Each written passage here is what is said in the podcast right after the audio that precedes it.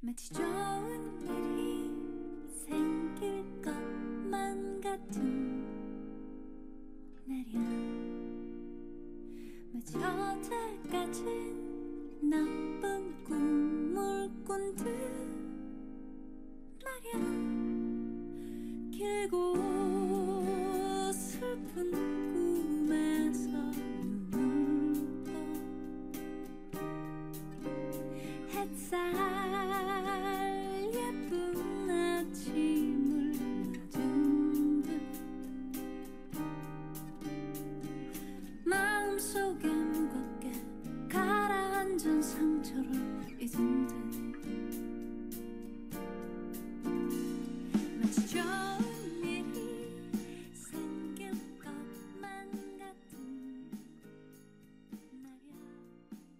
안녕하세요. DJ 해해입니다. 여러분은 대학교에 와서 몇 번째 시험 치르고 계신가요? 저는 3학년 때인가? 시험 날짜를 아예 잘못 알아서 카페에서 친구들이랑 수다 떨고 있는데 쎄한 느낌을 받고 공지를 딱 보니까 시험이 12시간 뒤인 거예요. 하, 진짜 그때는 세상이 무너지는 줄 알았는데 어찌저찌 치고 나니까 그때부터 이렇게 말도 안 되게 할 일이 많잖아요?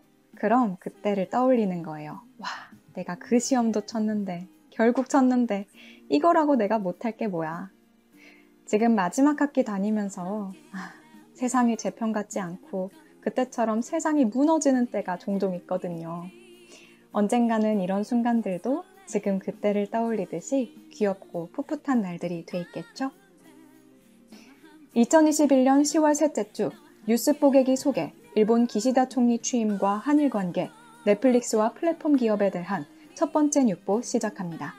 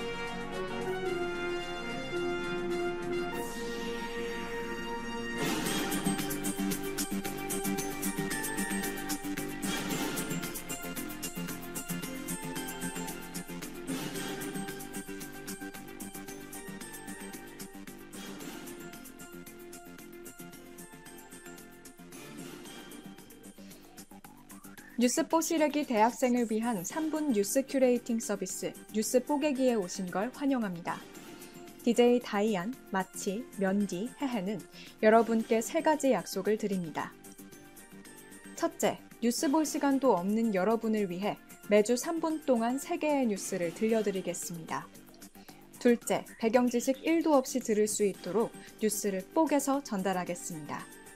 셋째, 지식으로서의 뉴스, 유익하고도 무해한 뉴스를 만들어 가겠습니다.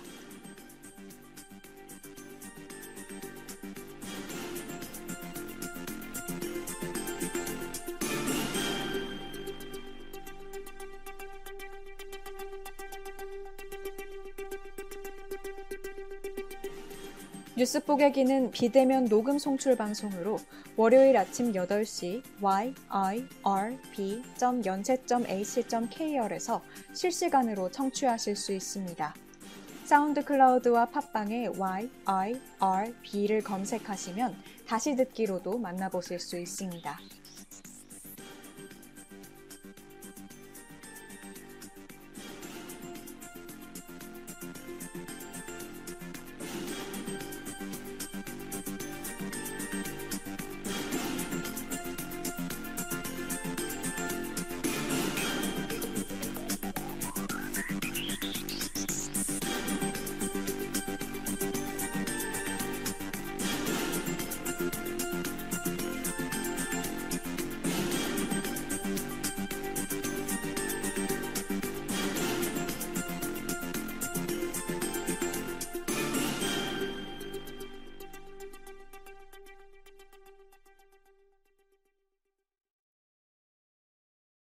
10월 4일 일본의 100대 총리로 기시다 후미오가 당선됐습니다.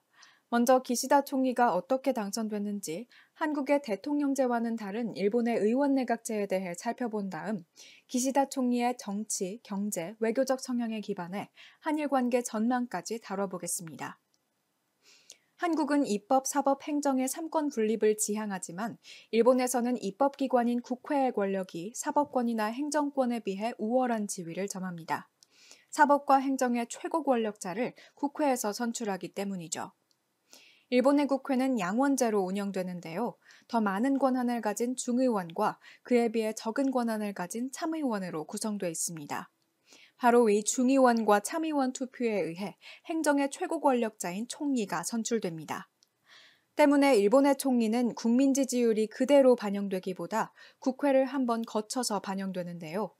이번에도 고노다로라는 후보가 국민에게 더 큰 지지를 받았지만 국회에서 선출된 이는 기시다였습니다.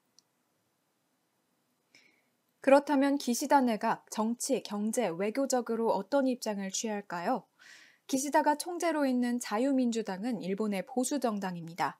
일본 내각은 1955년부터 지금까지 전반적으로 보수적인 성향을 이어오고 있습니다. 전 총리인 스가 요시히데, 전전 총리인 아베 신조도 모두 자민당 총재 출신이죠. 일본 정치에서 보수적이라 함은 국가에서 부를 분배하기보다 자유시장의 경제를 맡기고 기업들의 호의적이며 미국에는 친절하고 중국에는 불친절한 성향이라 할 수 있겠습니다. 한일 관계 가장 궁금한 문제인데요. 줄곧 문제되어 오던 일본군 성노예 문제, 강제징용, 그리고 수출 규제 문제에 대해 기존 입장을 고수하겠다고 밝혔습니다. 기시다 총리는 외무상을 지낼 당시 박근혜 정부와 2015년 한일 소위 위안부 합의를 체결한 인물입니다. 일본 측의 불명확하고 이중적인 사과, 당사자의 의견은 없는 합의 체결 과정 탓에 많은 비판을 받았고 문재인 정부는 사실상 파기 의사를 표하기도 했습니다. 또 과거 일본 정부는 강제징용 피해자들에게 일본 기업들이 손해배상을 해야 한다는 2018년 우리 대법원의 판결을 문제 삼아 반도체, 디스플레이 등 생산의 필수적인 품목을 한국에 수출하는 데 규제를 강화했습니다. 이 모든 문제에 대해 기시다 내각은 한국 정부가 해결책을 내놔야 한다고 밝혔습니다. 과거사를 반성해야 한다는 고노 다로 후보가 국민적인 지지를 얻고 이에 반하며 선출된 만큼 한국에는 더욱 적대적일 것으로 보입니다.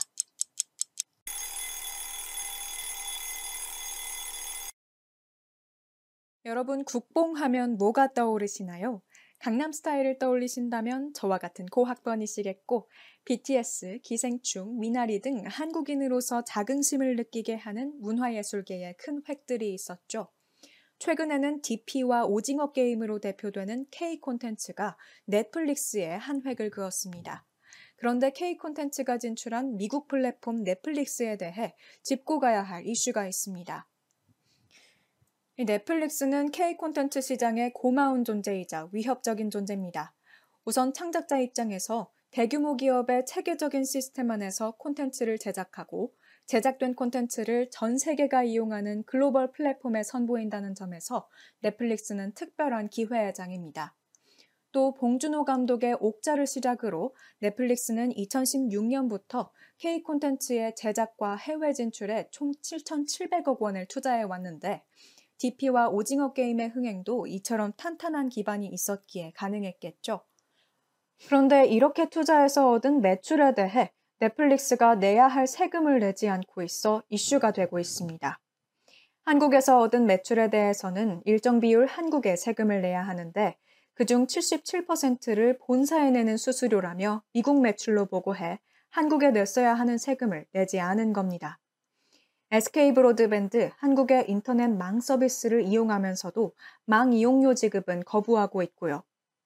또 앞서 창작자에게 기회회장이 됐다고 했는데 그런 동시에 약정된 금액만 배분하고 흥행으로 인한 초과 수익은 배분하지 않아 갑질 논란이 일고 있습니다. 매년 한 번씩 열리는 국정감사는 국회가 사법 행정기관은 물론 감시가 필요한 모든 기관을 조사하고 잘잘못을 밝히는 자리인데요. 2021년 국정감사에는 넷플릭스와 같은 국내외 플랫폼 기업들이 대거 불려갔습니다. 스타트업에서 시작해 규모상 대기업이 돼버린 카카오 역시 문어발식 경영과 골목상권 침해로 국감의 표적이 됐습니다. 이에 카카오는 주가가 대폭 하락하며 쇄신을 약속했지만 해외 기업인 구글, 애플, 넷플릭스의 경우 국감이 미치는 영향이 크지 않아 노력하고 있다는 답변밖에 들을 수 없었습니다. 넷플릭스는 K 콘텐츠의 은인일까요? 악덕 갑일까요? 나날이 몸집이 커가는 플랫폼 기업, 국내 플랫폼은 어떻게, 해외 플랫폼은 어떻게 규제해야 할까요? 국뽕이 차오르는 콘텐츠 그리고 국내 플랫폼을 보호하면서 공정거래 원칙, 상생의 가치를 지켜나갈 길을 모색해야겠습니다.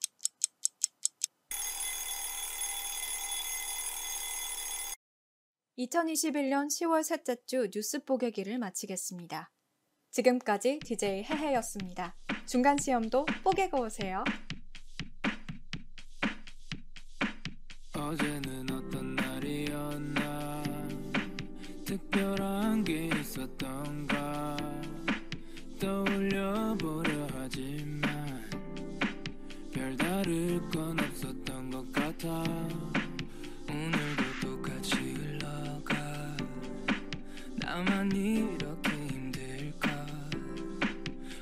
어떻게 견뎌야 할까? 마음껏 소리쳐 울